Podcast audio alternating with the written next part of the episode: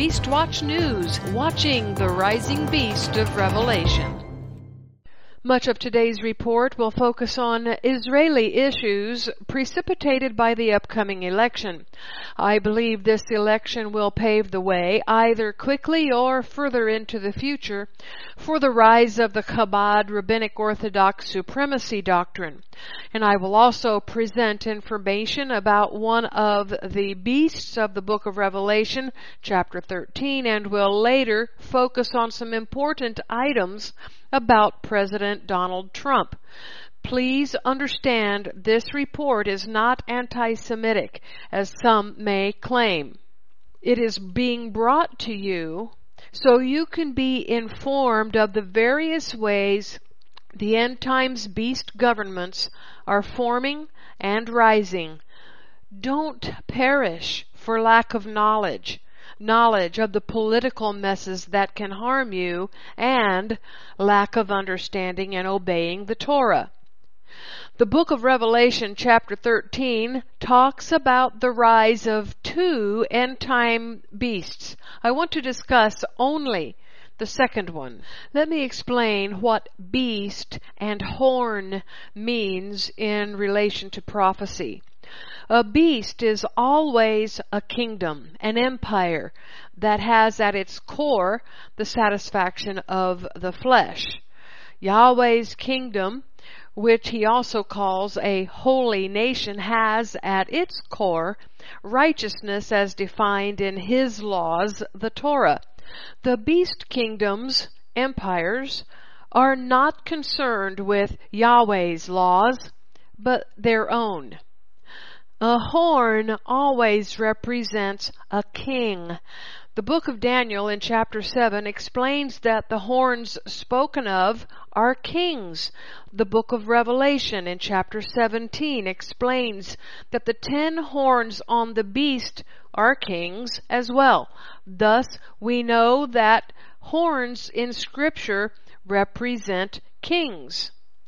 Bible prophecy is full of beasts, empires, and horns, kings who rule those empires. The book of Revelation discusses many different beasts to come after the advent of John the Apostle. One of those is the second beast of Revelation 13. The second beast of Revelation 13 came about because of the first beast of the same chapter, according to the scripture. But I don't have enough time to talk about that one.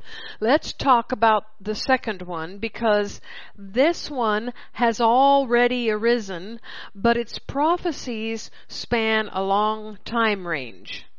The second beast arose in the 18th century as a new Protestant nation, the United States of America. On that second beast of Revelation 13 are two horns, two kings.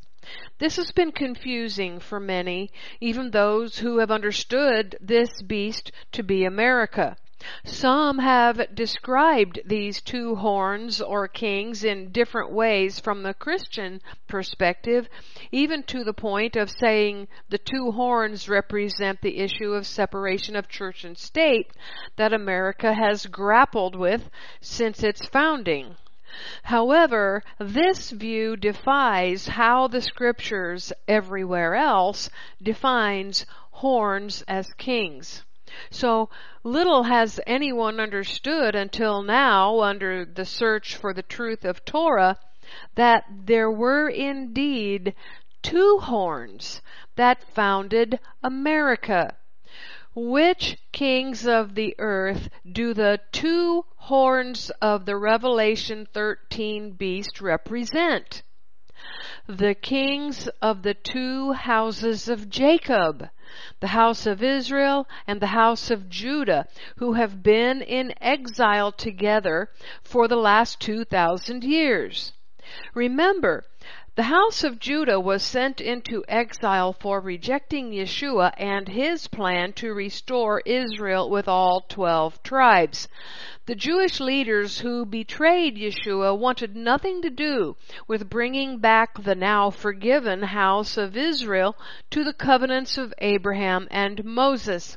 So Yahweh exiled them. Did you know that many of the colonists in the Jamestown colony were Jews? Of course you did. Just Google Jamestown Colony founded by Jews and you will get about 356,000 results of the Jewish participation in colonizing America and even in the financing of the Revolutionary War.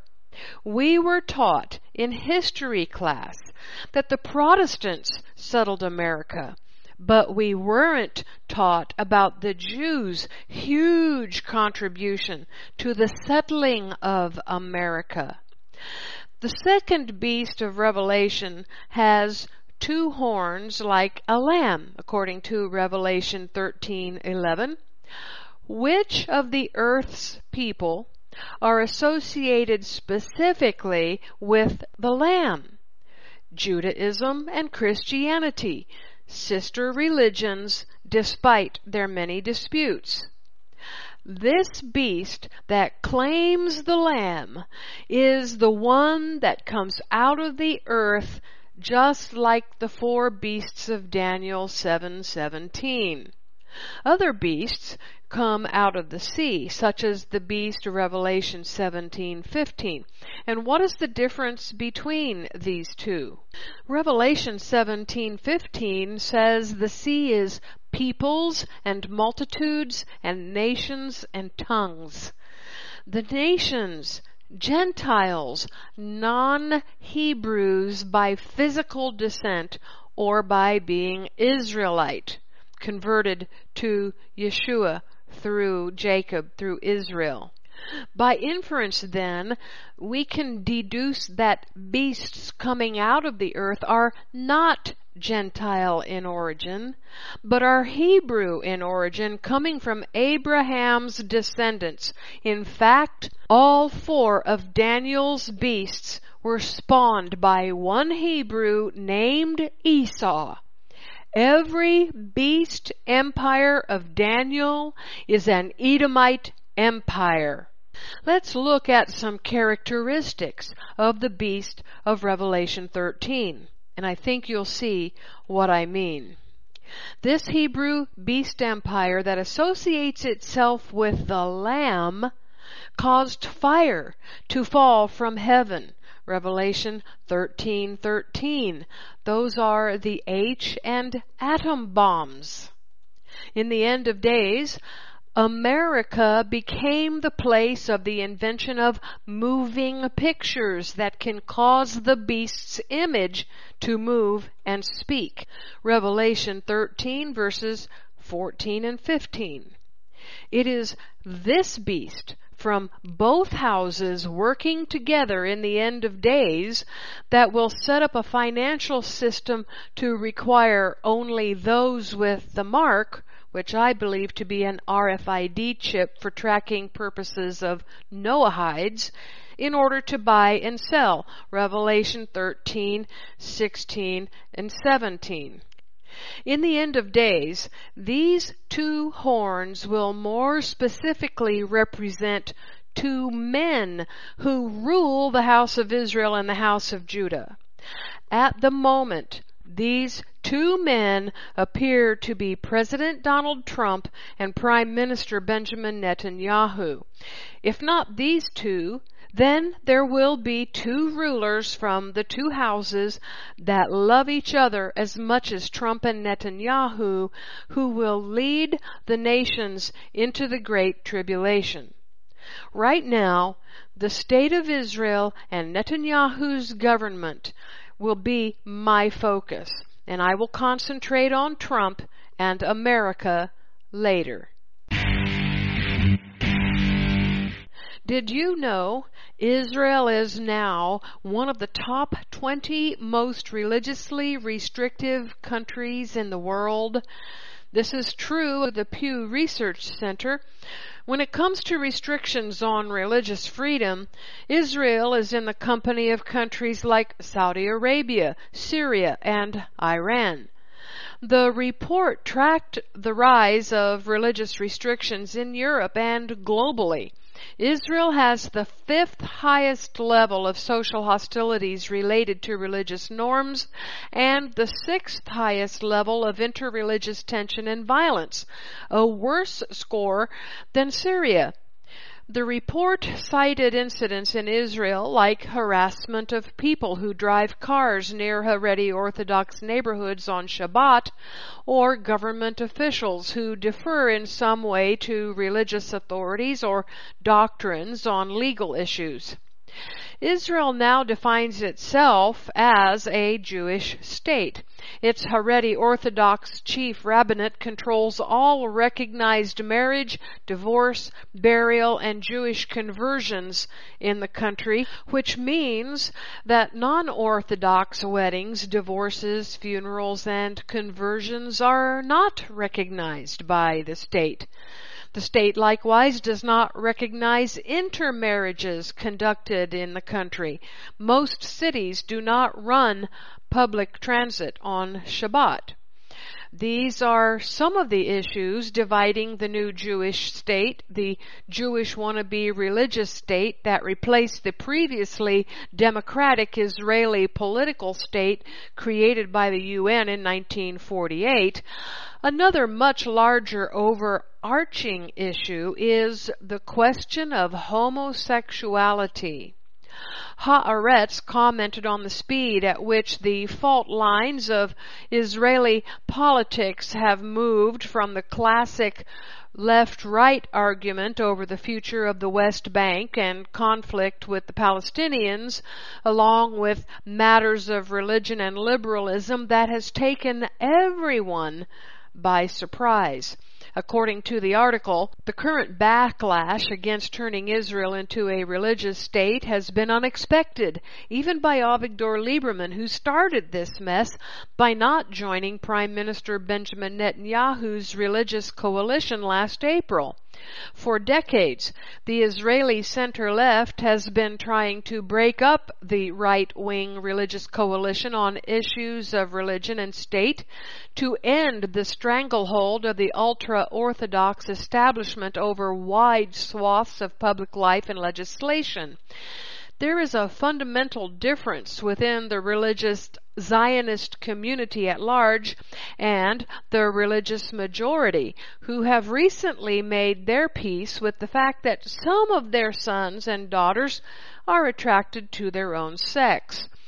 That deepening rift dividing Haredi, ultra Orthodox nationalists from modern Orthodox Jews has both long-term sociological effects and immediate political implications.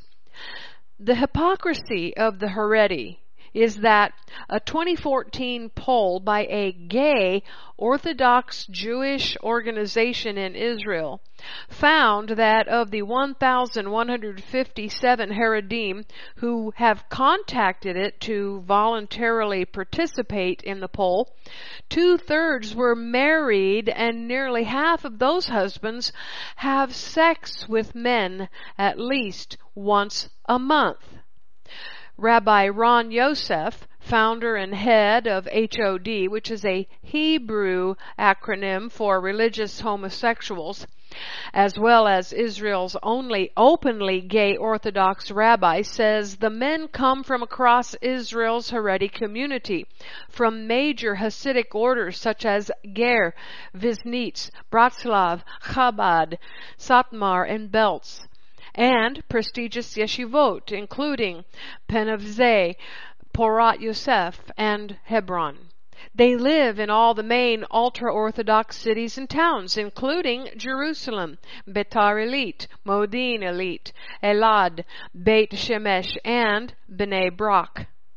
Ultimately, the homosexual abomination question is not only dividing Israel at large, but its own community. Yeshua said a house divided cannot stand. He was referring specifically to his house, but the principle applies universally. Another clash regarding the coming Jewish religious state has to do with Shabbat transportation in Israel. Mayor Carmel Shama HaCohen's desk is strewn with evidence of the threats against his life over his campaign to introduce public bus service on the Sabbath, an effort that put him on one side of a broader dispute that some call a battle for the soul of Israel. Service begins next weekend between this leafy suburb city of 156,000 and the beach in Tel Aviv after the Ramat Gan City Council approved the plan on Tuesday despite opposition from Israelis who say service on Friday evening and Saturday flouts the Bible ordained day of rest. The dispute was the latest in a national conflict over the Sabbath that has upended Israeli politics. It pits the most religiously conservative Jews against the secular, as well as those who are strongly faithful but less observant, a segment known in Israel as traditional Jews. Much of the tension revolves around the growing ultra-Orthodox population's use of its burgeoning political power to impose restrictions on government work, business, and movement on the holy day. The Sabbath issue will be among the most important issues deciding Mr. Netanyahu's fate in September, said Yair Sheleg, a research fellow at the Israel Democracy Institute, a Jerusalem think tank. They feel it once a week, Mr. Sheleg said of Israelis and Sabbath restrictions. It's not an abstract issue. Mr. Netanyahu is a secular politician, but has joined with ultra-Orthodox parties to form governing coalitions and has called for respecting the status quo of the Sabbath as a national day of rest. Such secular versus religious issues deeply divide his Likud party. Almost 60% of Likud voters say public transportation should be allowed on the Sabbath in communities that want it, according to a February poll by the Jerusalem-based Israel Democracy Institute. Since Israel's founding in 1948, the status quo maintained by secular and religious politicians, with a few exceptions, has been to eschew public transportation on the Sabbath preserving a cultural mainstay of Judaism. But in recent years, many Israelis have grown frustrated with the status quo, demanding some kind of limited transportation. Netanyahu has defended his secular credentials this summer. He has said Israel will never be ruled by halakha or Jewish law and rejected requests from a religious coalition partner to appoint one of their own as justice minister, instead choosing a socially liberal gay Likud lawmaker between elections to run the ministry. The Ramat Gan mayor, Mr. Shama HaKohen, a former Likud lawmaker, said he took up the issue of public transportation on Sabbath after it surprisingly emerged as a top issue in chats with constituents. The city has long had a mix of religious and secular residents, but the less observant have become more vocal in advocating against ultra-Orthodox influence, he said. There is something that is happening here for the first time ever in the state of Israel, Mr. Shama HaKohen said of the desire of traditional Jews to break the status quo around Sabbath restrictions. He stressed that the demand now comes not just from the regular critics of left-wing secular activists, but also from traditional Jews like himself, who are often right-wing Likud voters. The city's Sabbath bus service will shuttle riders on the city's main thoroughfares to the beach four miles away and to other special destinations in Tel Aviv. If the shuttles are little used in the first three months, the service will be stopped, Mr. Shama HaKohen said. There should be an option for everyone, said Malay Mare, 19 years old, a waitress who said she spends weekends at home in Ramat Gan because she has no way to get into Tel Aviv, where many restaurants, bars, and entertainment venues remain open on the Sabbath. Let me interject here. The Sanhedrin will have to outlaw work on Shabbat for the transportation on the Shabbat issue to be settled. But I doubt they will do that. Why? It is because one reason for turning the people of the nations into Noahides is so the Jews won't have to give their Noahide servants time off for Shabbat. In fact, the Jews will make their servants work on Shabbat so there won't be a chance of a Noahide keeping Yahweh's Shabbat.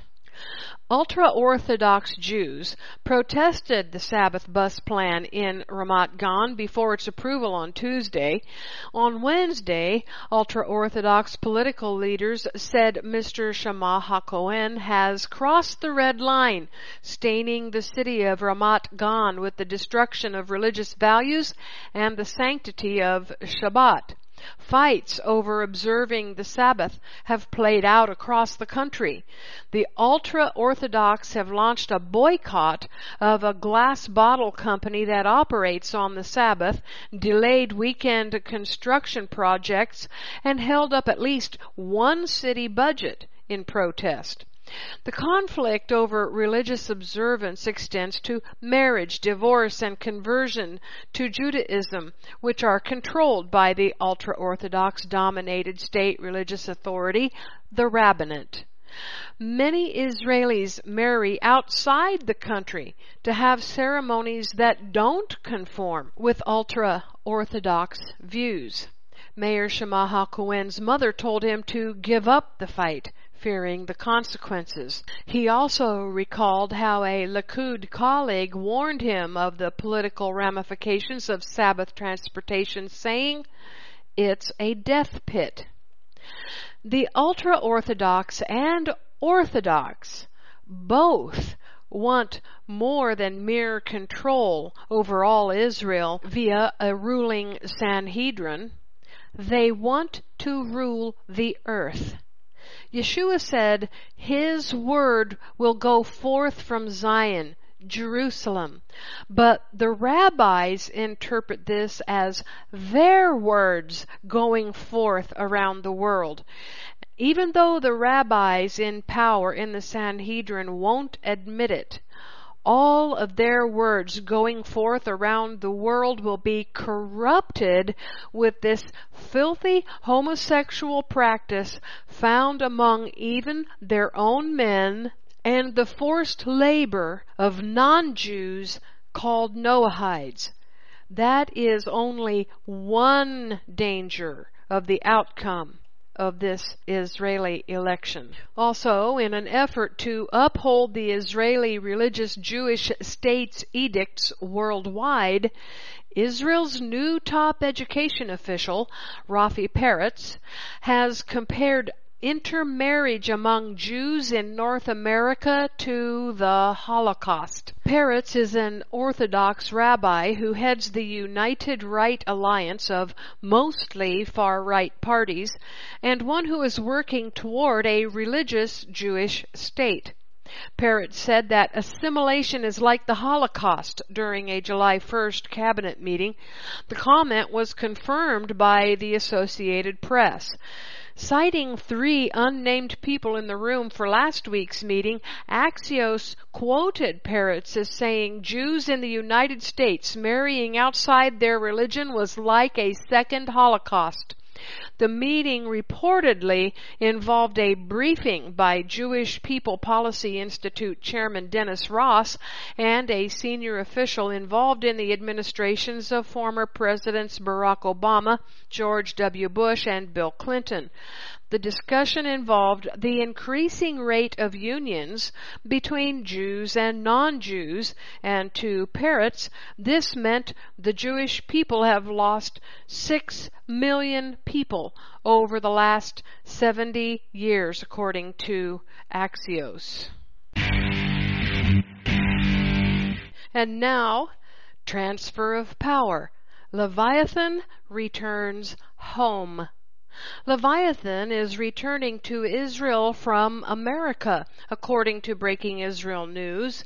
Four giant barges carrying sections of the Leviathan natural gas platform set out on a 7,000 mile voyage from Texas and the Gulf of Mexico to the Mediterranean Sea last week, where it will drill down into Israel's Leviathan gas field.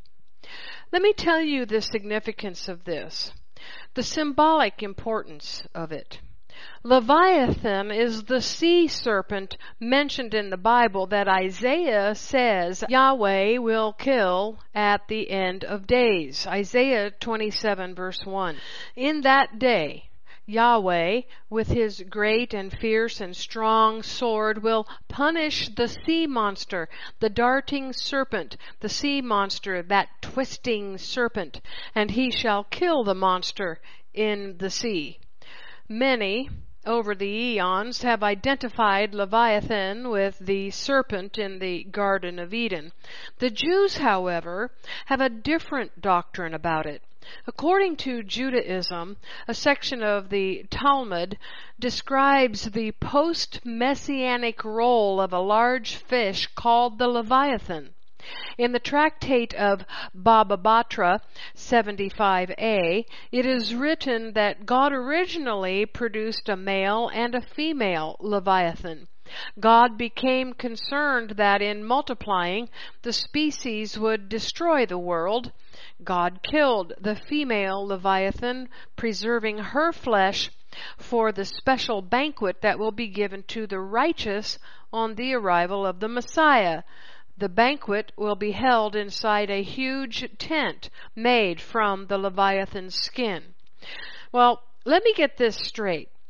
At Yahweh's, Yeshua's wedding feast, he will serve his bride and their guests unclean meat? Yep. Okay. I got it.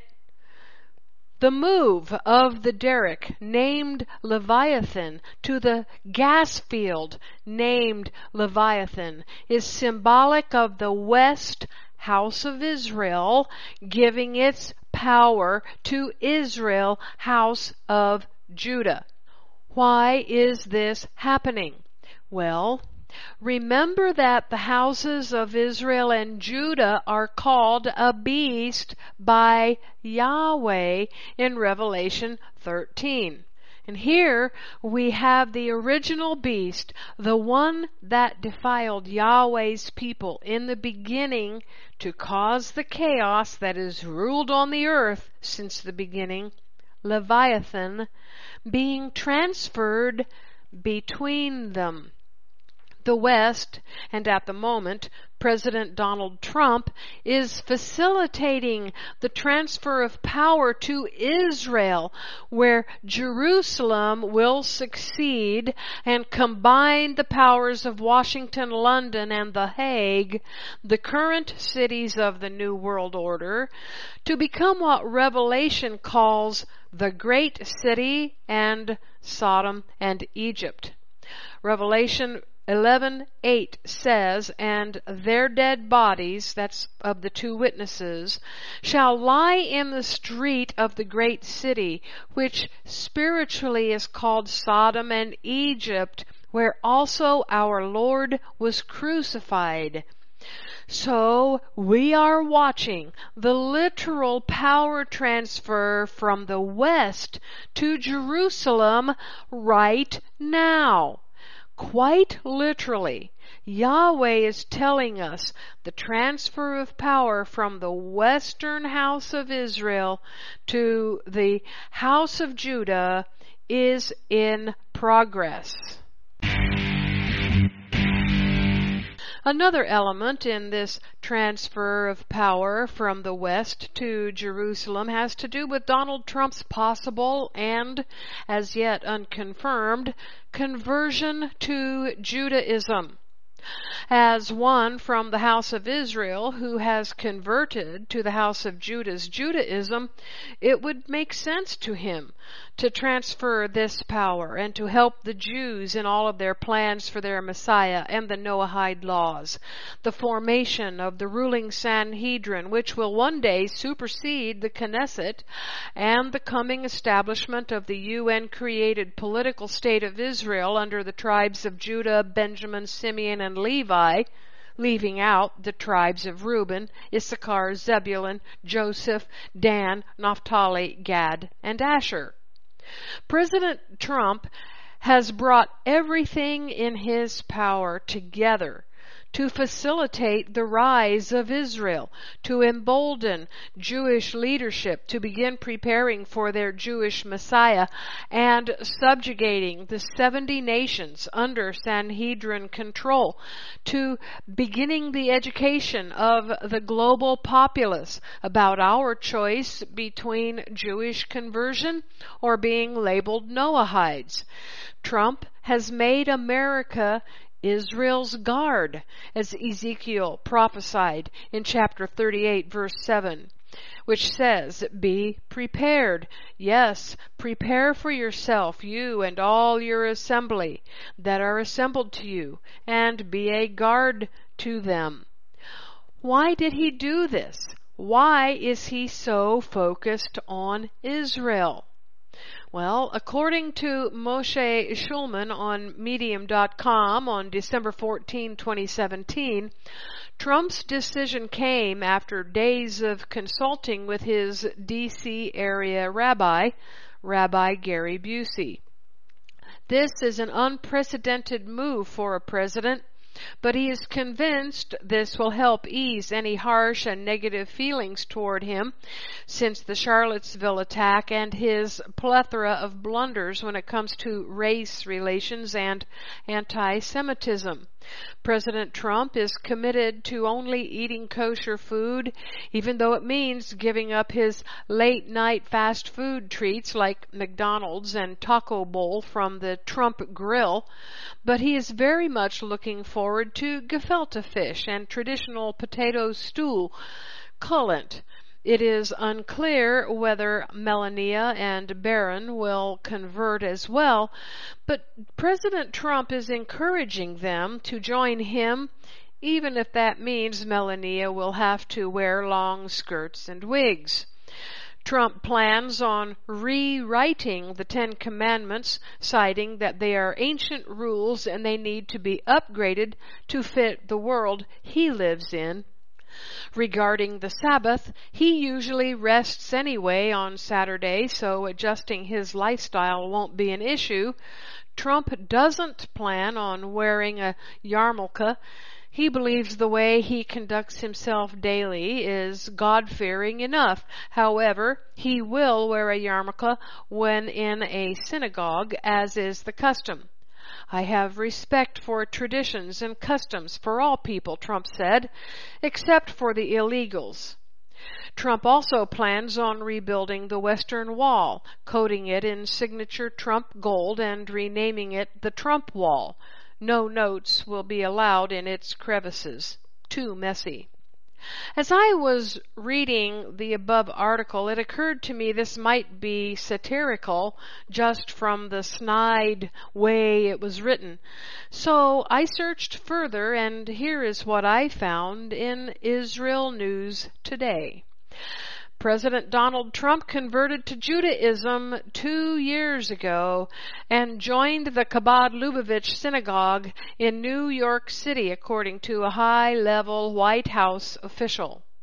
The story has allegedly been held by CNN's editors for months, but is due to be released within the next few days. David Elias Goldberg, a fellow at the Jewish Center of Anti-Semitic Study, has also interviewed the White House source.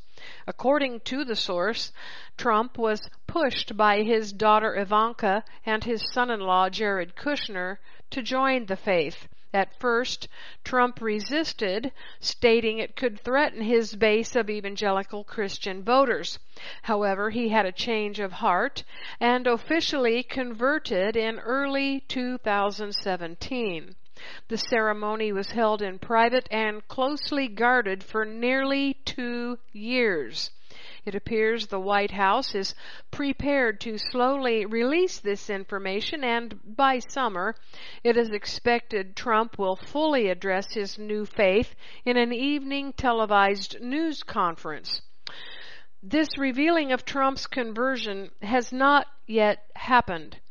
But it also makes sense that Trump loves Israel and the Jews because of his father, Fred Trump, a Lutheran land developer who became close friends with Polish rabbi Israel Wagner. Malka Weisberg did an interview about her father, Rabbi Israel Wagner, and Fred Trump's friendship. Their friendship seemed incongruous since their meeting came less than six years after the end of World War II and the Holocaust. Both of Fred Trump's parents were German, and the ovens of the concentration camps were still warm. The Trump offices were in Beach Haven, and Mr. Trump would frequently stop in to talk to my father. They definitely discussed their pasts, Weisberg said. They spoke about family, a subject that was very important to both of them. They also discussed theology and religion. It is well known that Donald Trump has been a long-time friend of Israel Prime Minister Benjamin Netanyahu, though this is clearly a manifestation of the strong political alliance between the two countries. It has its roots in the president's family. Fred Trump, the president's father, became friends with Netanyahu while he was the Israeli ambassador to the United Nations in Manhattan. The friendship lasted until Fred passed away in 1999. Rabbi Wagner and his wife attended the wake. Weisberg related how Donald Trump approached her mother, grateful that she was at the funeral. The breaking news article calls this section a revelation for a good reason. Rebbetzin, he said, you should know that your husband was not only a good friend of my father, but he was also my father's rabbi, Trump told Malka Weisberg's mother. Weisberg now lives in Israel, and the young man she once knew is now considered by many to be the most pro-Israel president in U.S. history. I believe a lot of what the president does today with the Jewish people and Israel comes from how he grew up, watching his father interact with the Jewish community, Weisberg said. This came from the warm relationship between Fred Trump and my father. Trump's conversion certainly explains a lot, including that it is possible, and I say possible, he will fulfill the rabbi's expected role as Gog, which they believe will come from the office of the U.S. President. If Trump is of the House of Israel, specifically Reubenite descent, as I suspect, it makes sense that his flesh would feel the pull toward Israel. The Gog scroll, also known as the Bush scroll, was given to President George W. Bush on January 9, 2008 by Rabbi A. Even Yisrael Steinsaltz of the Sanhedrin, Dr. Gadi Eshel of the New Jewish Congress, and Rabbi Chaim Richman of the Holy Temple and Temple Mount movements. It was addressed to the esteemed Mr. George W. Bush, the chief prince of Meshech and Tubal, according to Ezekiel 38:1, leader of the West, with an exclamation point.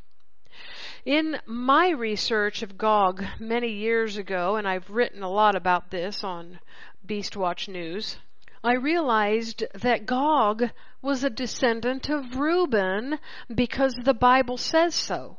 in 1 Chronicles chapter 5 verse 4.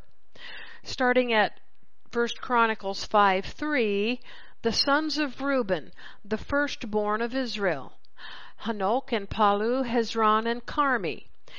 The sons of Joel, Shemaiah, his son, Gog, his son, Shimei, his son, Micah, his son, Reah, his son, Baal, his son, Bera, his son, whom Tilgath-Pilneser, king of Assyria, carried away.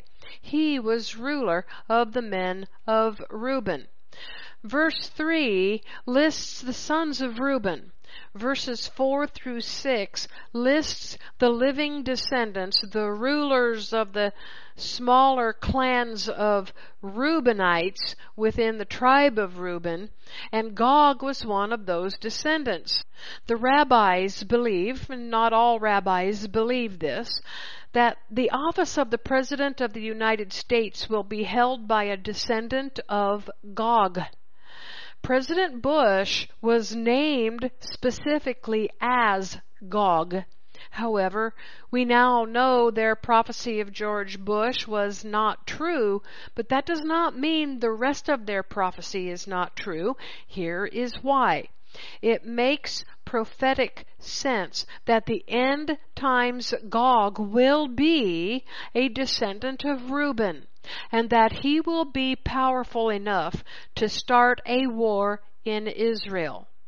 President Trump in his zeal to protect and guard Israel, again, Ezekiel 38 7, is setting the stage for the fall of Israel along with the United States. His conversion to Judaism is just another step he has taken to completely identify himself with Israel. One reason, I suspect, is because deep in his soul he still carries the angst of Reuben, who was more concerned for himself than he was for Joseph in the pit and after the Midianites took him. Genesis 37, 29 and 30. And Reuben returned to the pit, and behold, Joseph was not in the pit. And he tore his clothes. And he returned to his brothers and said, The child, he is not. And I, where shall I go? Reuben was concerned for himself, not Joseph. He was concerned for the loss of his firstborn position. This loss would have been carried forward to future generations where it became embedded in their DNA. I believe it is possible that whoever Gog in the White House turns out to be, Trump or another, will be carrying this angst to return the firstborn blessing from Judah back to Reuben, and that this will be an underlying element in the Gog Magog war. I think it is possible that the president will use the power of the U.S. military to overpower the Palestinians on behalf of the Israelis, trying to gain their approval as their rightful leader. If it is that Trump has converted, he will lead the way for other Americans to convert to Judaism. And now, Trump is hailed as the first Jewish president of the United States. And now, a final word about the beast of Revelation 13 and the transfer of power symbolized in the moving of the Leviathan derrick of America to the Leviathan gas field of Israel. President Trump's transferring his interests from the House of Israel to the House of Judah and all the unrest in Israel over religion versus state. We earlier saw how Israeli Minister Peretz is calling intermarriage between Jews and non-Jews a holocaust. Now we will investigate another fear they have of the house of Israel, one that was addressed recently by John Huckabee. The Jews do have a fear of the returning house of Israel. I once asked a rabbi in Israel what he thought about us, the returning house of Israel. He angrily asked me, What do you want, Kimberly? The land? I said, Yes. When the Messiah comes, I meant Yeshua. He didn't. I want my inheritance in the land. He was not happy with that. Jewish doctrine says Ephraim will never be allowed to return, according to one friend who heard these words from the mouth of Rivka Lambert Adler, a supporter or possibly member of the Rising Jewish Conversion Ring. The issue has become so concerning to Jews recently that John Huckabee put the fear of many Jews to rest this past week regarding the true intentions of Christian Zionists. Many Jews believe that their love of Israel and the Jewish people is all part of a grand scheme to convert them to Christianity. However, he made sure to speak for evangelicals exclusively, saying that evangelical Christians believe in the authority of Scripture. When the Bible says, I will bless those who bless you, it's game over. The Jewish people are the people he chose, and it's not my job to argue, but to celebrate it. He added, Huckabee, like most Christians, do not know they are Israel. They are Israel because of the work of Yeshua. His work also extends and must include Jews as well. His death was for the purpose of reunifying and restoring 12 tribes into one kingdom again. This is why he is called the son of David. King David was able to unify the kingdom for only two generations, his own and Solomon's. The kingdom split after Rehoboam, Solomon's son, began to reign. It will be Yeshua who restores the kingdom as it was in the days of David, with all the tribes recognized under the banner called Israel. The news out of America is now so bizarre and chaotic that it is keeping people from seeing the coming kingdom of Yeshua, which is preceded by the Great Tribulation. Someone asked me this week what he is supposed to do. My answer is simple. Get out of Babylon and go to the place of safety before it is too late. You can follow the link to find out where that is. That's it for this Beastwatch News update. This is Kimberly Rogers Brown signing off. Click over to BeastWatchNews.com for full comprehensive coverage of all the headlines fulfilling end of days Bible prophecy.